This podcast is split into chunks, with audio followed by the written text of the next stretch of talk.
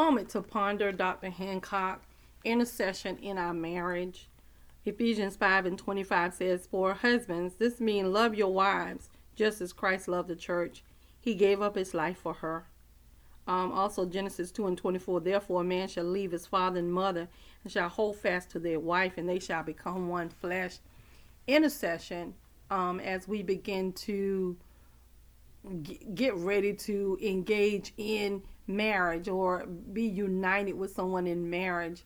Um, today, most of the time, people do not even go through any kind of counseling, and that poses a slight problem because my definition of child rearing and yours may be different.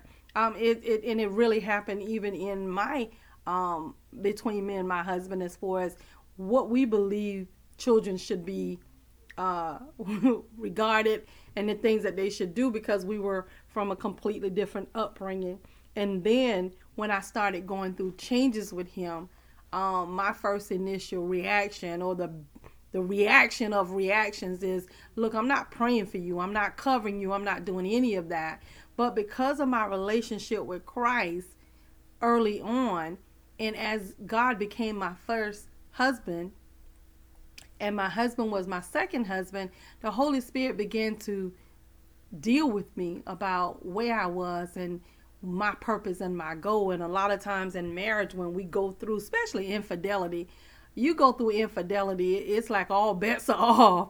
And unless the Holy Spirit is in your life and you got a real, real relationship with God, infidelity tested everything there is about you. So you have to make sure that your relationship with Christ is solid and steadfast. And even in that, you're still going to be tried. But the whole purpose, I remember having a, um, someone asked me to speak one time, and the Holy Spirit gave me this analysis, and I really want you to visualize this. I was at the podium. Um, there was another spot that I had chose for my husband. And I left the podium and went to my husband's spot. And the Lord asked me, he said, if you are moving out of your position and you're moving into your husband's position, who's covering your position? Oh my God, that changed my life. He said, I did not call you to override him. I called you in the spot that I called you as a helpmeet.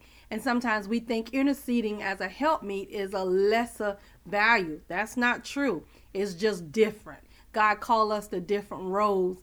And he means for us to mount up and intercede for one another, because I realize that if we are one and I'm not doing my job, then the enemy can come in because of how I feel in my anger. And a lot of times the silence is where the enemy come in. Silent give consent. So you literally have to be um, God in tune so that these natural things don't develop into a habitual spiritual thing that causes us to lose out on what God has already designed for us. Y'all, it's important that you intercede for your husband.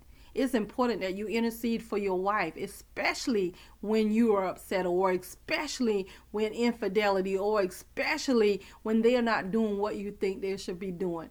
Because God is not going to override our will because our husbands are not doing what they're supposed to do. What we're supposed to do is use prayer and use silence, because silence is a powerful weapon too if you know when to use it.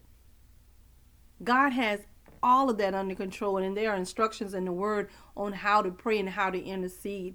We have to make sure, husbands and wives, brothers and sisters, we got to make sure that we uphold the Word of God in our relationship, because keep in mind, our kids and our families first partake of that relationship.